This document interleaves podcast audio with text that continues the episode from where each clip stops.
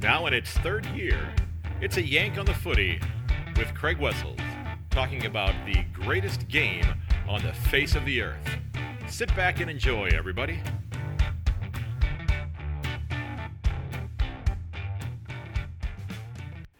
Hello, everyone, and welcome to episode 132 of A Yank on the Footy. I'm Craig Wessels coming to you from Sandusky, Ohio, and I am absolutely thrilled that you're listening. In this episode of our 2022 AFL previews, I had the pleasure of sitting down to talk again with David Lloyd of the Corn the Pear podcast, and we are going to be talking all things Port Adelaide. And I had David on last year to preview the club, and uh, he was kind enough to donate his time again this year, and just an absolutely top-notch bloke. And uh, it's uh, was an absolute pleasure to talk to him. Now, don't forget, ladies and gents, that you can find everything related to the podcast over at my website, uh, yankonthefooty.com, and I do hope you'll consider checking it out. You can leave me a voicemail there. You can share your views on an issue. If you've got a question, you can also sign up for the mailing list as well. And if you're somebody who would like to be a guest on the podcast, you can also fill out the register as a guest form over there as well. If you like the show, I do hope you'll consider helping me out with my Buy Me a Coffee page. You can click on the little button on my website for that. And also, if you're interested in any gear for the podcast, you can check out my Redbubble page as well, which is also there. I do hope that you enjoy my chat with David Lloyd of the Corn the Pear podcast. All right, ladies and gentlemen, I'd like to welcome back to the podcast David Lloyd of the Corn the Pear podcast. David is here to share his thoughts on his beloved Port Adelaide Power and their prospects for 2022. David, thanks for coming back on today, sir. Appreciate talking to you. Not a problem, Craig. Thank you for having me. Uh, look forward to having a bit of a chat about, I guess, how Port Adelaide finished up last year and how we're we're going uh, into 2022. Well, yeah, you uh, you you thumped us pretty good there in the uh, in the uh, finals. So I uh, we'll get to that here in a little bit. But uh, you know, if there's a club who I think could be referred to as a a premiership contender this year, I think that that Port Adelaide probably falls into that category. I'd certainly like to think so. Um, having a bit of a look around the competition at who the, the pace setters are, obviously last year's grand finalists, Melbourne and the Bulldogs are two of the teams to beat, and um, one of the quieter years, I think, on the trade front, where uh, sides that are sort of around the bottom half of the eight typically try and trade in some gun players to mm-hmm. uh, increase their chances. That wasn't really the case uh, last year. Um, quality player trades were very few and far between. So I think it's, um, yeah, I can't see a lot of change at the top end of the ladder, and, and hopefully Port Adelaide are one of those sides that can be there again.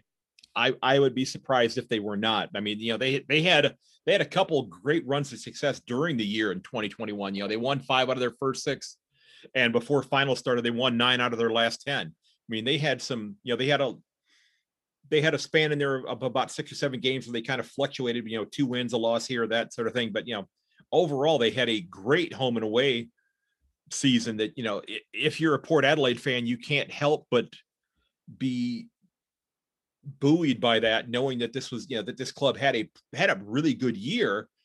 Of course, it didn't end the way that that you were hoping it was going to end because you you know you ran into uh to the uh, to the Bulldogs there, and and I don't know if you'd ask a Bulldog supporter if they would uh, say, you know what, go ahead and knock us out the round before, so we don't have to go get stomped on by the D's the following week. Yeah. But you know, yeah, yeah, that, that last game of the year um, changed the complexion of the the makeup of the uh, the top four completely. You know, Port Adelaide winning that mm-hmm. that last minor round game over over the Bulldogs, and then uh, Melbourne. You know that after the siren win over Geelong. Yeah, Brisbane Brisbane getting that late point to to jump into the four. That uh, a lot of things sort of conspired against the Bulldogs that week to drop out of the um, right, right top four. But uh, yeah, as you said, ultimately it, it, kept them away from Melbourne, which uh, was a good thing. But yeah, that little period through the middle of the year for last year for Port, we um, we had a few players injured, and we we sort of had several who who struggled to get back onto the uh, onto the park. And then when they did, they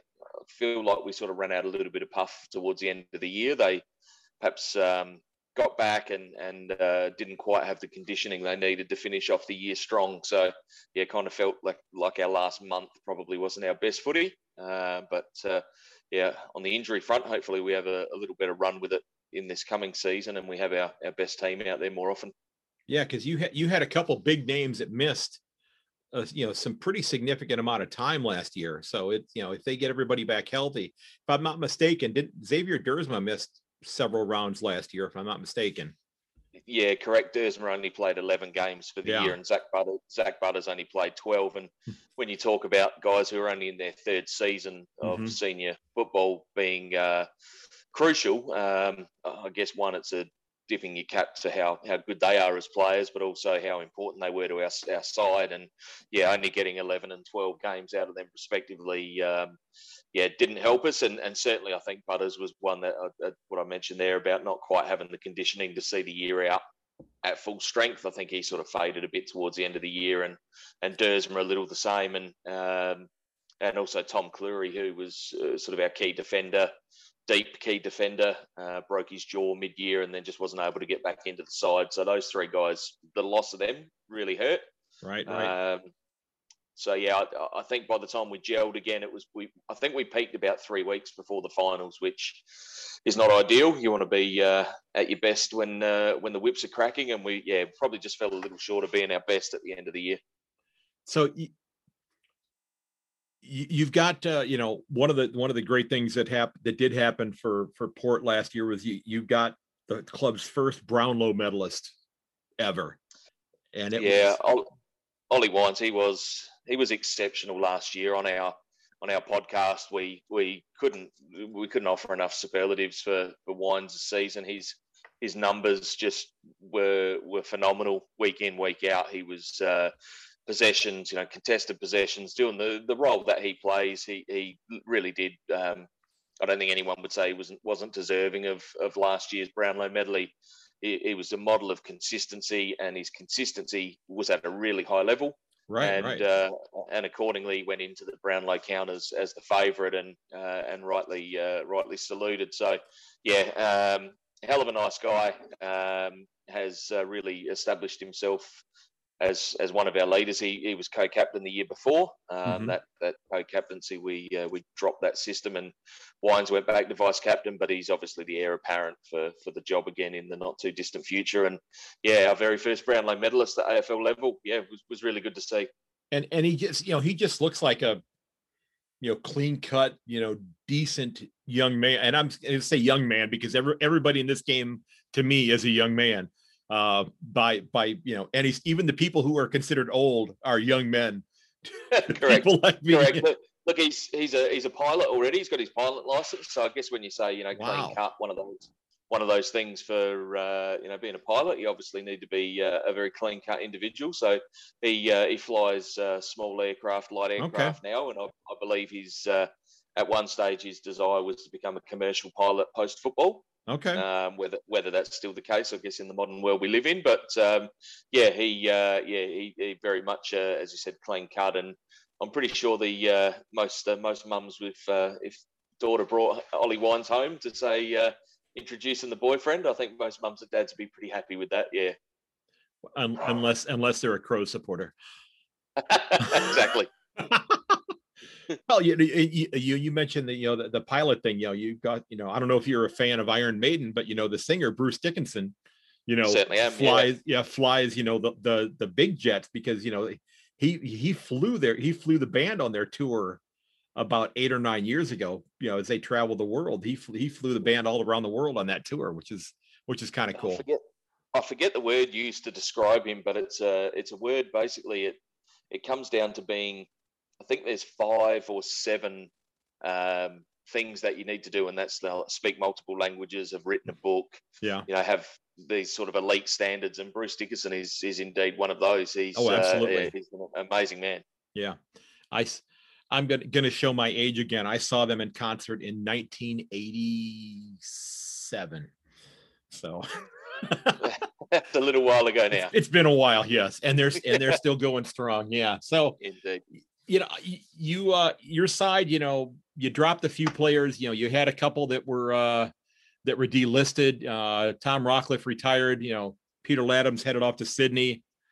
Uh, who are you most reluctant to see leave the side out of the group that left?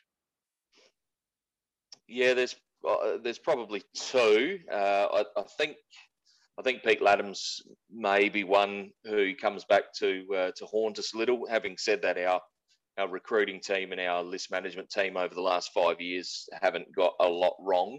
Mm-hmm. Players that we've players that we've traded out, and there's been several along the way that who who we thought were, uh, you know, Chad Wingard, All Australian, Jared Polec, very good player when when we saw his best. Um, they they probably haven't gone on to become better players at the club that they've moved to. Where I think Ladhams may do that. Um, I think he. Um, look, it, it's a calculated risk that we took, which was to, to get ourselves uh, higher in the draft and uh, and move up a couple of positions, which we did to get hold of Josh Sinn, who I'll probably touch on a little bit later. Um, but you know, then we then we brought in players who we've been able to trade in who've become better players. You know, Aliir right. Aliir come in Sydney, and you know, while he was a good player at Sydney, we bring him in and they turn him into an All Australian defender. So, um, yeah, Ladhams Ladhams probably the top of that. Tom Rockliff, unfortunately, his days were had come to an end. Um, injury had got uh, got the better of him. Uh, Hamish Hartlett, after uh, nearly 200 games, um, much loved member of our uh, our club. We we chose to go in a different direction. We've got a lot of youth in that area, sort of half back and you know, running defenders. So that was a, I guess that was purely a generational change. Mm-hmm. Um, but uh, probably one who I'm a little surprised we we delisted was Jarrod Lienert, who uh, sort of tall defender who probably didn't get enough opportunity or hadn't got enough opportunity at AFL level. Um, but when he did, I thought he was uh, very capable. So from a, a, backup defender, I thought we might have kept Jared Lean, and I was a little surprised there. But yeah, the, look, Ladhams, I think, is the one who um, yeah. Offers the most potential. In many ways, you know, you know, Port Adelaide is in many ways in a very similar decision, in a similar position to a club like Geelong, you know, who have you know a very well established, well, in the case of Geelong, veteran side, uh, that it's it's hard to find your way into the 22 on a consistent basis because you have such you know a strong core of players right there. It, it's hard to you know to meander your way into the into the uh, into the list and, and find yourself getting a game week in and week out. Yeah, look, particularly if you're not a top 10 player, you know, you guys like you know Jeremy Cameron come into Geelong and you know obviously slot straight into the best 22 right, but when right. you when you're sort of on the on the fringe when you're in that sort of uh, 25 to 30 on the list mm-hmm. to get into the, the the top the sides that are up around the top of the ladder it's yeah genuinely hard work to turn sort of from being you know seven or eight spots out to make your way in uh, and then when you do get in, you just have to take your take your opportunities and stay there. But uh, yeah, easier said than done and that's what you want from you. That's why they're at the top of the ladder, those teams, yeah. because they got competition for spots and they've they've got a deep list. So um, yeah, a couple that I was uh, I don't think there was too many surprises with Port's delistings. Ladham's trade was was very much uh, talked about well before it took place. So I think that was uh, that that was happening well before the uh, the actual trade deadline. But um, we also traded in Jeremy Finlayson from uh, GWS, mm-hmm. who's a very similar player um, sort of plays as a tall forward and then back up ruck.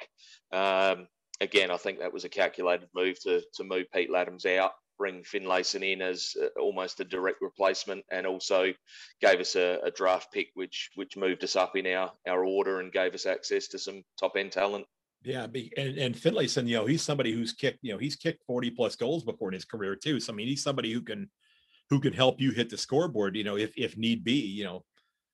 Correct, and and it wasn't as though he was a fringe player at GWS. He was certainly, uh, you know, he was part of their grand final side when they played uh, a couple of years ago. So, you know, it's not as though he's been a fringe player in a team in the middle of the ladder. He's been a, a, first pick player in a team at the top end of the ladder. So, yeah, I think he's got a fair bit to offer. And and that trade, uh, when you look back at, at, what it's done from a player swap and then what we managed to get through the draft, it uh, mm-hmm. it certainly, I think it's a win um, all round.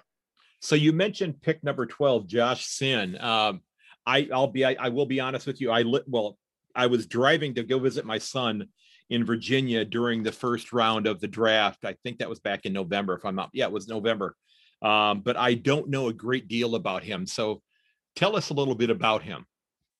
Well, he was initially was touted um, uh, sort of the, the year before, so I guess we we start looking uh, this year at, at, the players who are going to get drafted next year. So the guys that are playing in that under eighteen competition.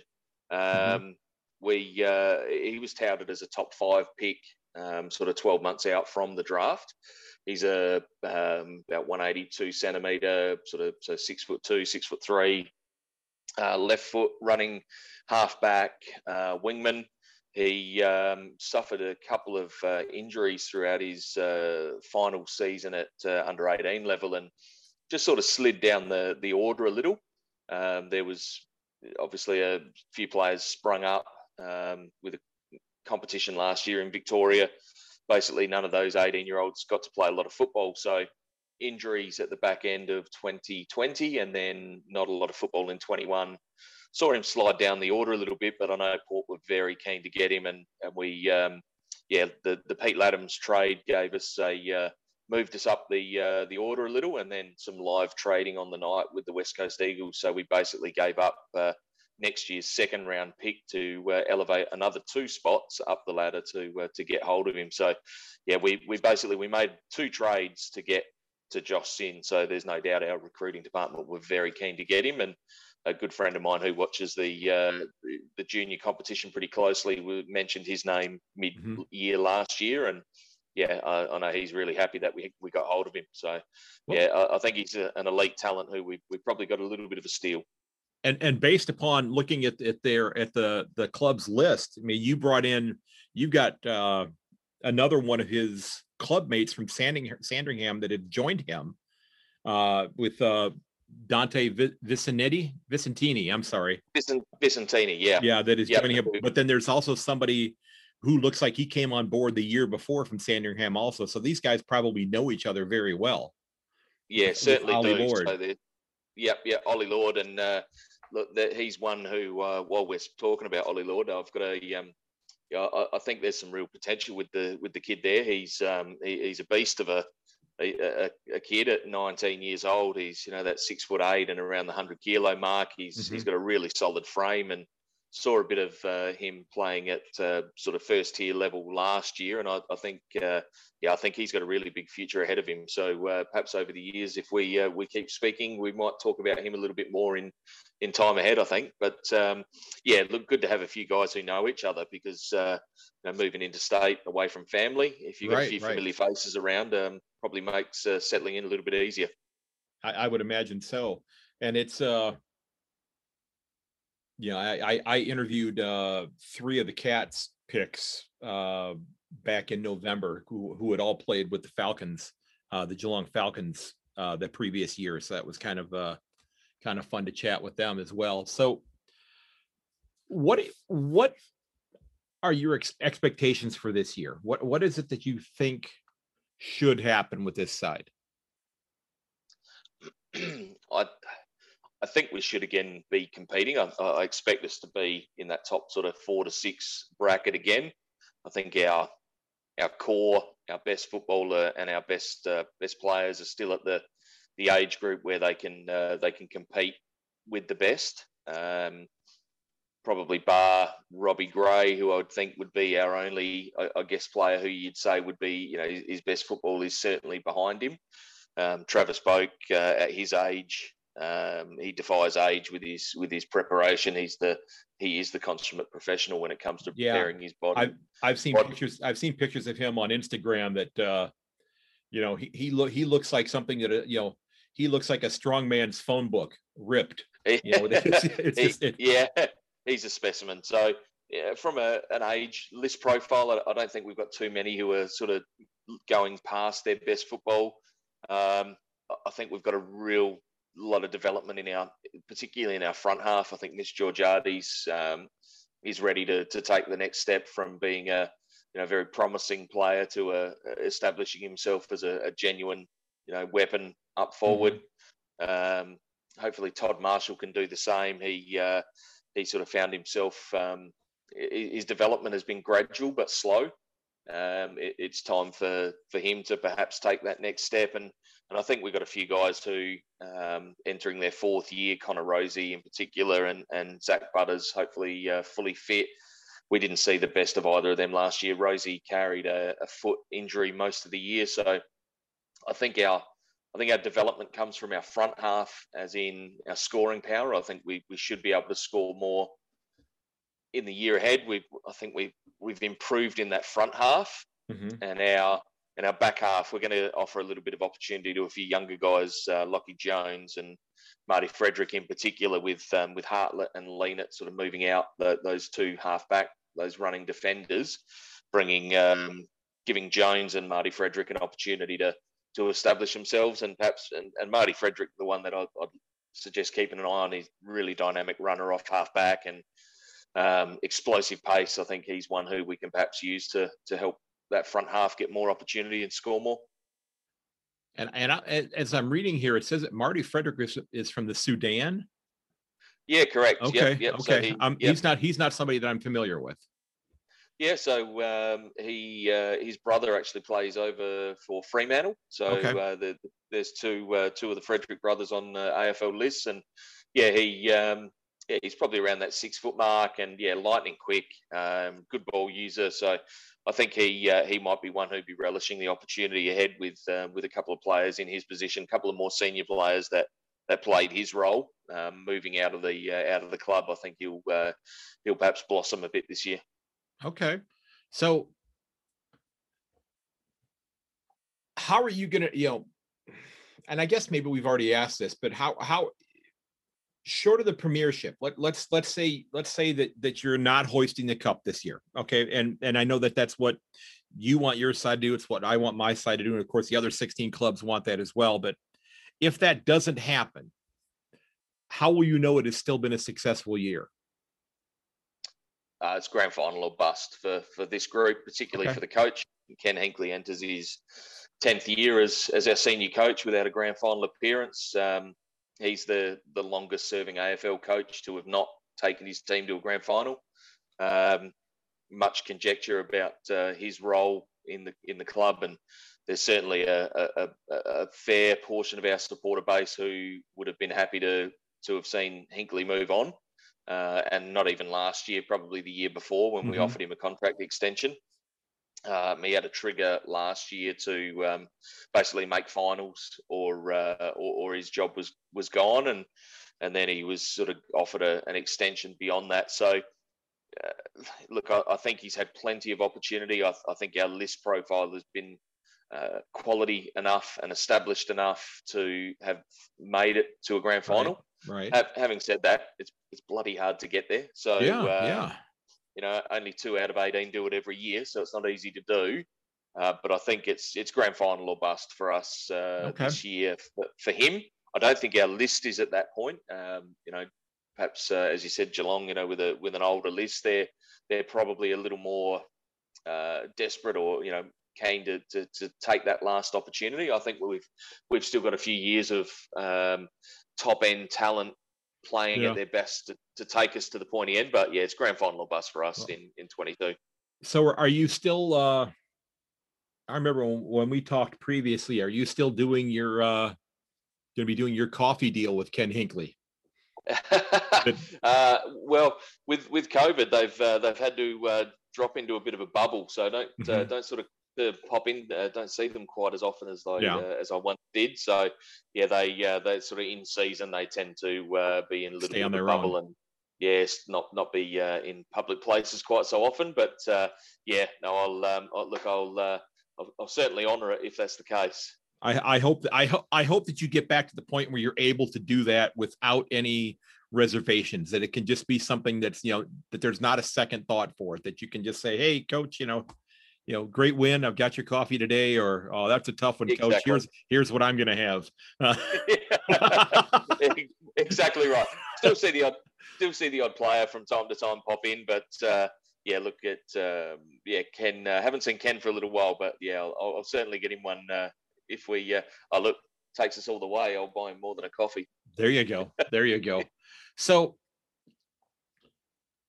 what? And I, you know, I you don't want to answer this question, but I'm going to ask it here. Uh, yeah, and I, I know that you know, as you said, grand final or bust. But what what does a non a, a not successful season look like for Port Adelaide this year? Um, miss top four.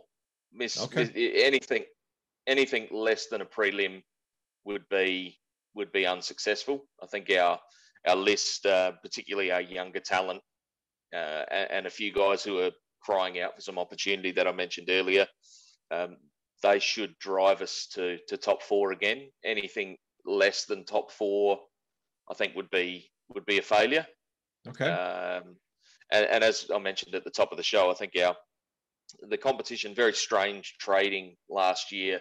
You know, Melbourne didn't really trade anyone in uh, over the previous years. They'd brought Steven May, Jake Lever. Uh, um, you know, they'd brought in guys who developed them into the premiership team that they were. The Bulldogs had brought in a few guys, Josh Bruce, albeit he missed last year with, with a knee injury. You know, they'd brought players in who'd, who'd taken them to the next step.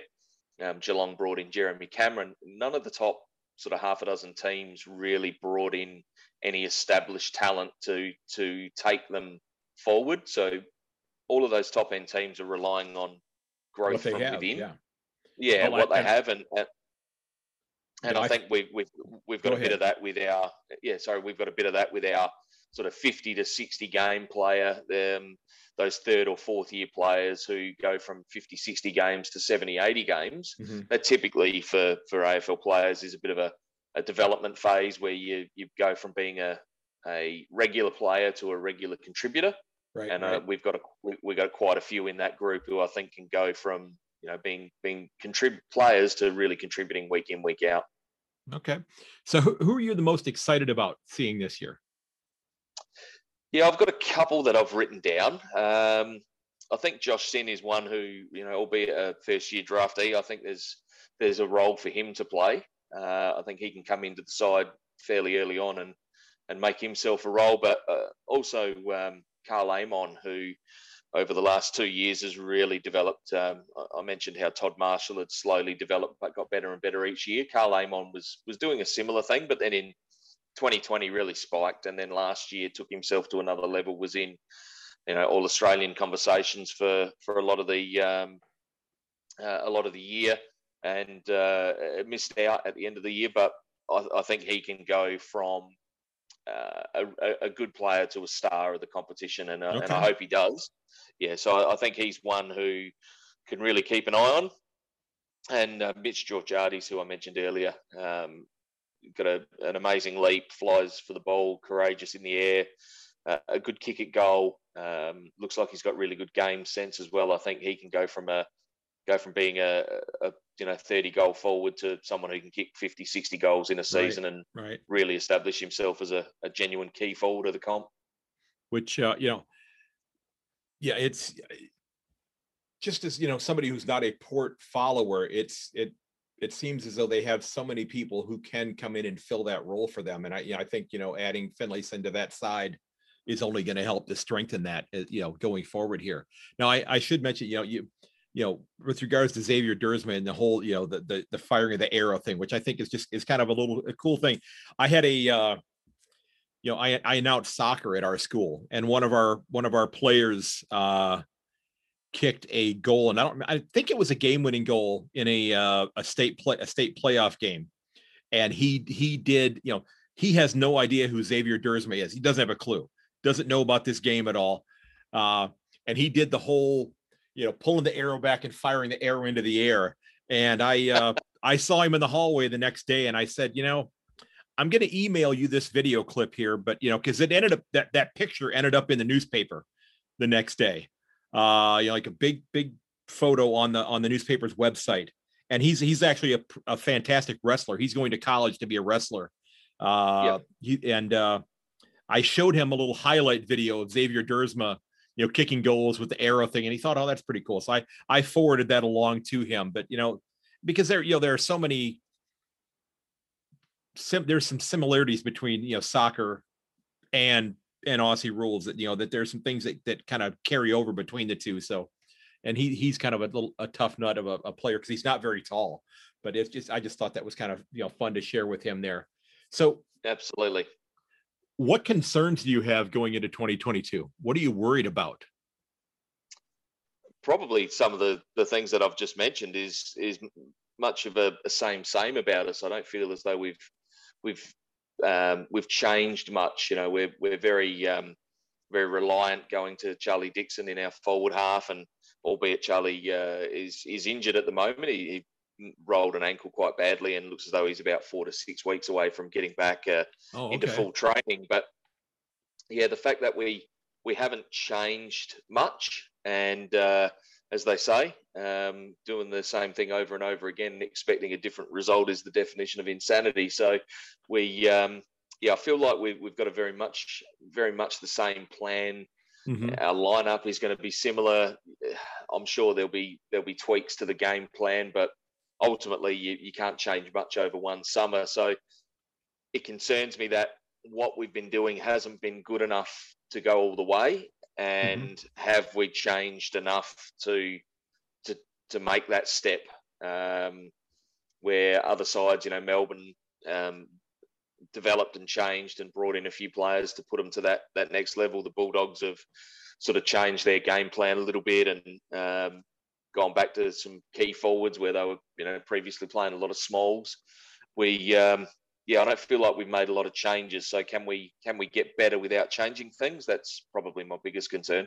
Yeah, it's just yeah, the people the, the people who are already existing there are going to have to elevate their game. Then is is kind of what you're you're looking exactly. at. Exactly. Yeah. Exactly right. And while I, while I'm backing some of them to certainly do that, um, it's not an easy competition to to to get better and better. But we're we're we are without doubt one of the clubs who are banking on growth from within mm-hmm. and, and probably and that's not just two or three players. We we probably need seven or eight players to to go from you know you know let's say a you know B grade player to a B plus or an A minus sort of level to take us to the next step. And yeah, it concerns me a little that we maybe haven't done enough. Uh, we haven't um, shaken things up enough to to really make that move. Okay, so who are you uh, tipping as your club's best and fairest this year? oh, look, it'd be hard to go past Ollie Wines again. I um, makes sense. As I said, as I said, we uh, I, I, live quite close to our training base, so um, have the opportunity at times to uh, to get and see us train. And saw the guys train on Monday, and again, he looks to be in um, peak physical condition as you'd expect this time of year. Um, also, think Zak Butters, um, not only internally but around the competition, there's there's people who think that that the kid's got pretty much unlimited potential, and hopefully with a, a good run and injury wise, he could be one who um, who does a, has a dynamic season and really really plays his role. Different clubs have different uh, criteria for their best and fairest. Mm-hmm. So um, some will put it a little like the Brownlow, purely you know fair and brilliant. Others will be based upon how the coaches felt they played their role. So it's a Port's um, best and fairest is based upon that, how the coaches feel as though that the player okay. played their role, um, which typically means it gives you key defenders an opportunity to, to be high up in the rankings because they do their job every week, they get votes. So, right, right. but I, th- I think, yeah, I think Wines, uh, Butters, and um, yeah, I'll throw Mitch Georgiades in because I, I, think he's in for a breakout year. I think he could be the guy who goes from, yeah, as I said, being a, a contributor to a star. Okay. So you've got uh you know looking at your fixture for this year, you know, you've you've of course got the two games with Adelaide, but then yep. you're you're also doubling up with Essendon and Geelong, Melbourne, and a club that I think could be right back in the thick of things again this year with Richmond. Agree. You know, it's yeah, you, know, you got a tough you got a tough fixture this year. Yeah, I think our um, I think our fixture is reflective of, of finishing where we did. Mm-hmm. Obviously finish up the top, you expect a harder draw the next year, but uh, Melbourne, the reigning premier twice, doesn't get any harder than that. Right. Um, Geelong, um, you know, never easy to beat wherever you play them. You know, consummate professionals, never easy to beat. Uh, Essendon, probably looking at a little bit of improvement out of them. They'd expect to to be from outside of the eight to, to contending. Um, I agree with Richmond. They had a a massive hand at the draft. They picked up, I think they had five players in the top mm-hmm. 30 that they brought in. So they only need two or three of those to come in. Yeah. Uh, they, they traded in a key defender to, to help them out as well. So, they, uh, I agree, they'll jump back up. And, and whilst Adelaide have been uh, pretty ordinary for a couple of years, uh, I expect them to improve uh, as well. So, yeah, I, I, agree. I think we, we got a pretty hard draw when it comes to the double ups, but um, uh, you got to beat them wherever you play them. So hopefully, right, right. Hopefully, I think more than ever, when your draw is tough, your home games become even more crucial. Mm-hmm. Um, you obviously play those top teams home and away, so winning those home games is is imperative. Yeah, yeah. So, what is your big bold prediction for the club this year? Oh, I got asked this the other day, and I actually went with a negative one that we drop that we drop down the ladder a little bit, but. Uh, I'll, I'll, go glass half full, and I'll say um, yeah, I'll say Mitch Georgiades kicks over 50 goals and um, we finish top four again. Okay, that's that's good. That's good. But but here's I guess this is the question I'm going to ask. ask have to ask 17 of the clubs this year. 17 of the club supporters this year. Can anybody stop Melbourne? Good question. Um, I think I think they can. Um, it's given given how brutal the competition is, it's only it's only a, a, some injuries at the wrong time of the year or some mm-hmm. some form at the wrong time of the year um, can uh, can hurt. I think I think Melbourne are without question the the team to beat. Uh, I, I, I, think Port, the Bulldogs, and Brisbane are are in the bracket just behind them. I think Brisbane are. Uh, primed. They've had a two final series in a row where they've been knocked out in straight sets. I think they won't let that happen again. I think right. they're they're ready to uh, to establish themselves as a contender this year. Uh, so I think yeah, I, have got Melbourne way out in front. Um, Bulldogs, Port, and Brisbane in the next bracket, and then uh, and then probably uh, Geelong. Uh, I think GWS will probably improve a little bit as well, and yeah, I think Richmond is the surprise packet this year, and there'd, there'd be a group of players there that'd think um, one more. Let's uh, let's see yeah. if we can uh, we can that, grab one more while we're together. That wouldn't and, surprise uh, me. Yeah. Yeah, I think I think they'll be the uh, the the real risers in the competition. So, are you? Uh, you know, this is going to get away from the men's comp here for just a moment, but are you excited about the the women's team coming into the AFLW side in 2023?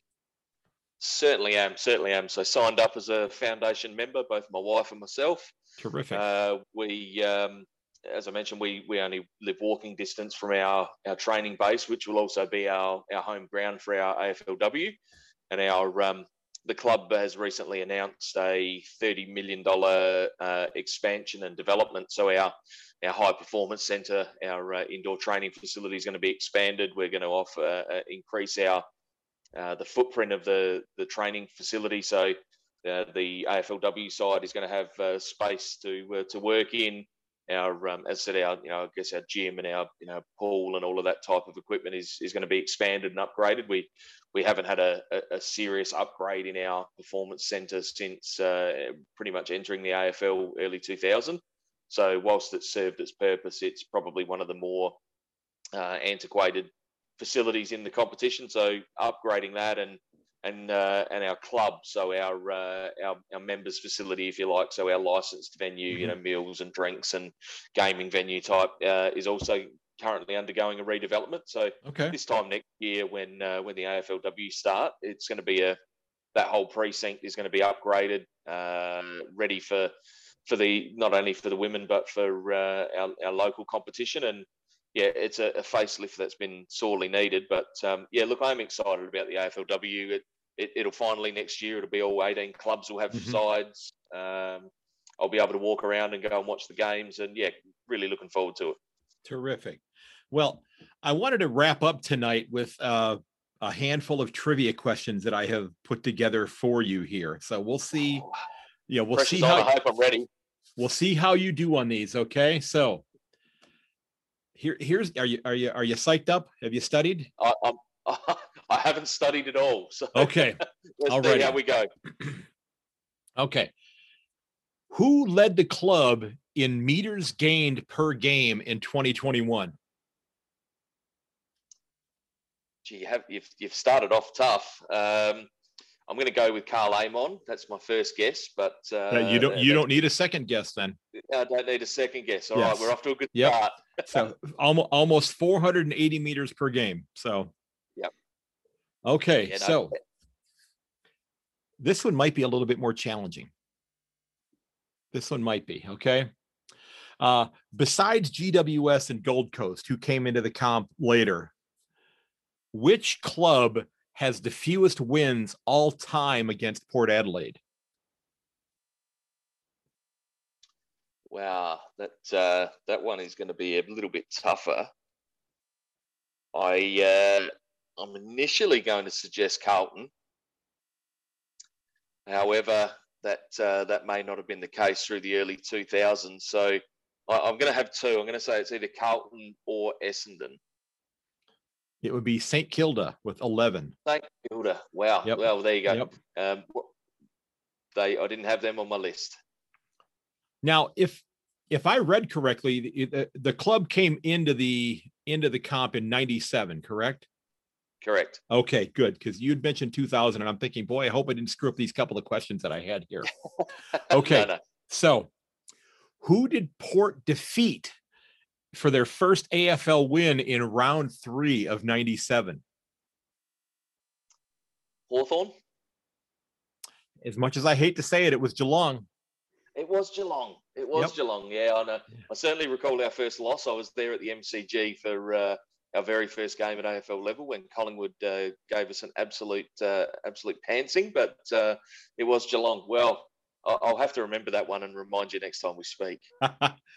now, who who did Port play and lose to in their first qualifying final in 1999? I feel like this might be a trick question and it'd be Geelong again, but uh, 99. It is not. It's not. It is not. Uh, 99 was, uh, well, North Melbourne were premiers that year. Yeah. There you go. North Melbourne, yeah. I'm not going to let you continue to try to answer it if you if you toss out the right answer there. Okay, now who led the club in total tackles in 2021? Oh, I'm going to say uh, I would think Ollie Wines, but it may um, it may be a uh, a little bit left field there, perhaps, and uh, be Willem Drew. Exactly. 164. That's that's impressive that you got that. I like that. I like that. Now we've got two more questions. They're both about the 2021 season. Okay. Okay. Uh let's go with the let's go with the, the the negative question here before we go to the positive one. Which player had the lowest disposal efficiency percentage for the year? Oh, lowest disposal efficiency for the year. Someone who keeps kicking the ground instead of kicking the ball. uh, um, I'm going to go with uh, go with someone in our uh, perhaps in our our forward line because uh, our back line is fairly reliable. Um, Todd Marshall. Orazio Fantasia. Oh, it was one of our forward line. yeah, F- yeah, fifty-seven percent. Yeah, that's uh, yeah, that's how well I kick them. well, hey, you're over there. Tell tell them you want to, you know, tell them you want to go ahead and take that key forward spot. Well, well, well, Big Dix is out with the ankle. Well, look, bar some fitness and talent, I could do it. There you go. There you go. now, last question: Which player on the club had the highest percentage of time on ground, and he played all 24 games last year? Ooh. I know Dixon spends a lot of time on the ground. He doesn't tend to get off very often. Um, midfield would rotate through, and perhaps a defender. Uh, Tom Jonas.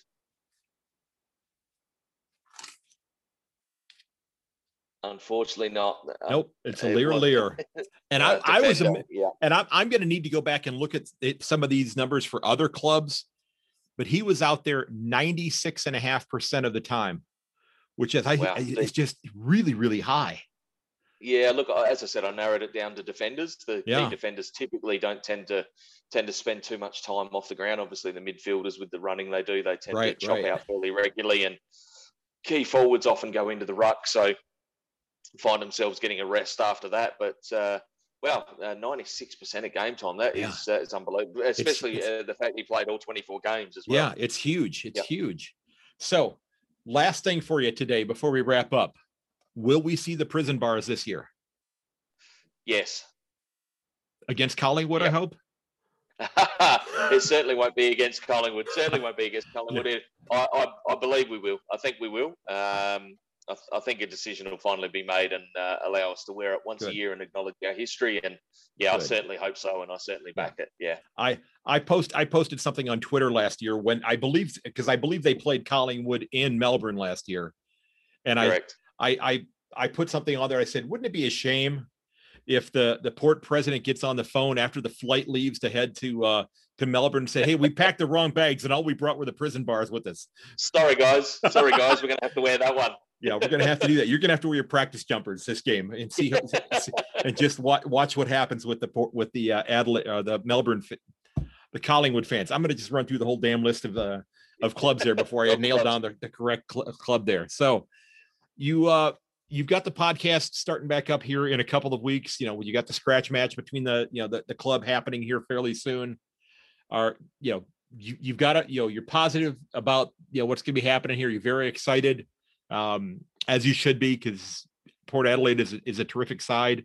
You know, I I have to tell you, I do I do like the color combination of, of their their jumpers. I think it's just a really sharp combination. Um, you know, I did. I'm not changing sides because of that, but I just think it's a, it's a great looking combination. And I, uh, you know, I actually just uh, I just put up a uh, Charlie Dixon sticker up on my desk at school as well. So I, uh, Fantastic. yeah, I've got that one up. You know, up next to an Erin Phillips one, who I keep hearing rumblings that you know when the but port side comes in next year that Erin Phillips might be finding her way to to Port Adelaide. I've been hearing Yeah, Erin- rumblings about Yeah. Erin's Erin's father, Greg Phillips, is a, a legend of the Port Adelaide Football Club. Uh, okay, former captain, um, several time premiership player, and and one of the um, I guess one of the biggest characters that uh, the Port Adelaide Football Club's ever had. So she was certainly Port Adelaide through and through as a as a child, and then. Uh, yeah, she um, obviously when the, the AFLW started and, and the Crows started off, she she moved there, um, WNBA champion as well. So yep, yeah, a, a triple threat as they uh, as they say. Uh, yeah, a, a quality uh, quality person, and yeah, I'd, I'd like to think perhaps she uh, comes back to her uh, her roots again one day. But yeah, look, it's mate, thank Go you for having me on. you uh, bet. Yeah, it, this has been a lot of fun. This has been a lot of fun, and I I uh I wish Port Adela- at Port Adelaide all the luck in the world twenty times this year, but not twenty two times. Uh, I hope I, I hope they lay an absolute egg twice this year, but uh, going 20 and 2 wouldn't be bad. That would probably get you up there towards the top of the ladder. But uh, That'd do. I'd take that. yeah. My guest uh, today has been David Lloyd of the Corn the Pear podcast. David, I appreciate you taking time out of your morning and uh, enjoy getting over there to to watch the practice. Uh, I think that's a little bit later on today, but I know you got some stuff you need to take care of today. But thanks a bunch for coming on. I truly appreciate it, man. Thank you very much for having me, and uh, to all your listeners, um, uh, keep supporting Craig. He's doing uh, a wonderful job, and uh, he's as passionate a person as I speak to when it comes to the Australian rules competition. And yeah, keep supporting and listening to a Yank on the Footy because it, yeah, he, he he burns both ends for uh, for this podcast. So keep tuning in and supporting him. He, he does a great job. and I did not write that down anywhere or send that to him. I, I thank you, David. I truly appreciate that. Was that was very kind of you. I appreciate that. Not a problem. Thanks for having me. You bet. And a huge thank you to David Lloyd for being so generous with his time. Just absolutely kind words that he uh, said there at the end, and I'm, I'm humbled by them. He's an absolute gentleman, and I truly appreciate his wisdom and his uh, camaraderie when it comes to being involved with this wonderful, wonderful game. Now, ladies and gentlemen, don't forget that you can reach me at my website, at yankonthefooty.com, but also by email at yankonthefooty at gmail.com, over on Twitter at yank underscore on. You can certainly DM me there. I check those usually every day, as well as on Facebook and Instagram at a yank on the footy. If you haven't done so yet, I do invite you to sign up for the mailing list. You can do that over again on my uh, website. And when a new episode of the podcast comes out, it will go into your mailbox in your inbox before it ends up anywhere else. And when I start doing live episodes here very soon, I will send out a note to all of the uh, people on the mailing list to let them know that that's going on if they want to hop on and be part of that live episode. Now, ladies and gentlemen, I do want to thank you for listening. We're just a couple of weeks away from this season getting started. A lot of the clubs got to play their initial practice matches this weekend. It was a lot of lot of fun to see uh, clubs back out there for the first time on the men's side, and the women's comp absolutely is heating up. We had some great games this weekend. I just finished watching the Suns and Saints game, and congratulations to St. Kilda getting their first win. But, folks, I appreciate your continued kind words. Again, if you want to leave a review for the podcast, you can do that over on my website. And as always, may your dribble kick never hit the post. I will catch you later.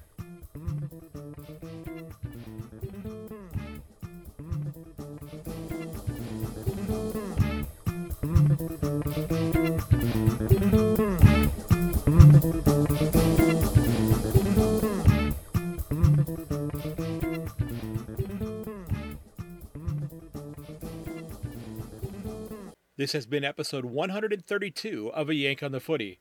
Don't forget that you can reach me at yank underscore on or at a yank on the footy at gmail.com. And you can find me on Instagram and on Facebook at a yank on the footy. And check out the website, a yankonthefooty.com. Again, thank you for listening. And I do hope you'll consider sharing this podcast with your friends and family.